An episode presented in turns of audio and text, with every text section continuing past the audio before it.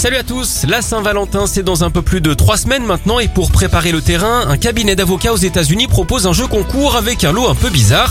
Ce qui est à gagner c'est un divorce gratuit. C'est pour les personnes qui n'ont pas les moyens de se payer la procédure qui coûte en moyenne plus de 1000 dollars, environ 950 euros. Pour jouer, les candidats doivent simplement écrire leur histoire par mail. Après tout, c'est normal hein, que les avocats s'occupent de ceux pour qui ce n'est plus l'oignon sacré.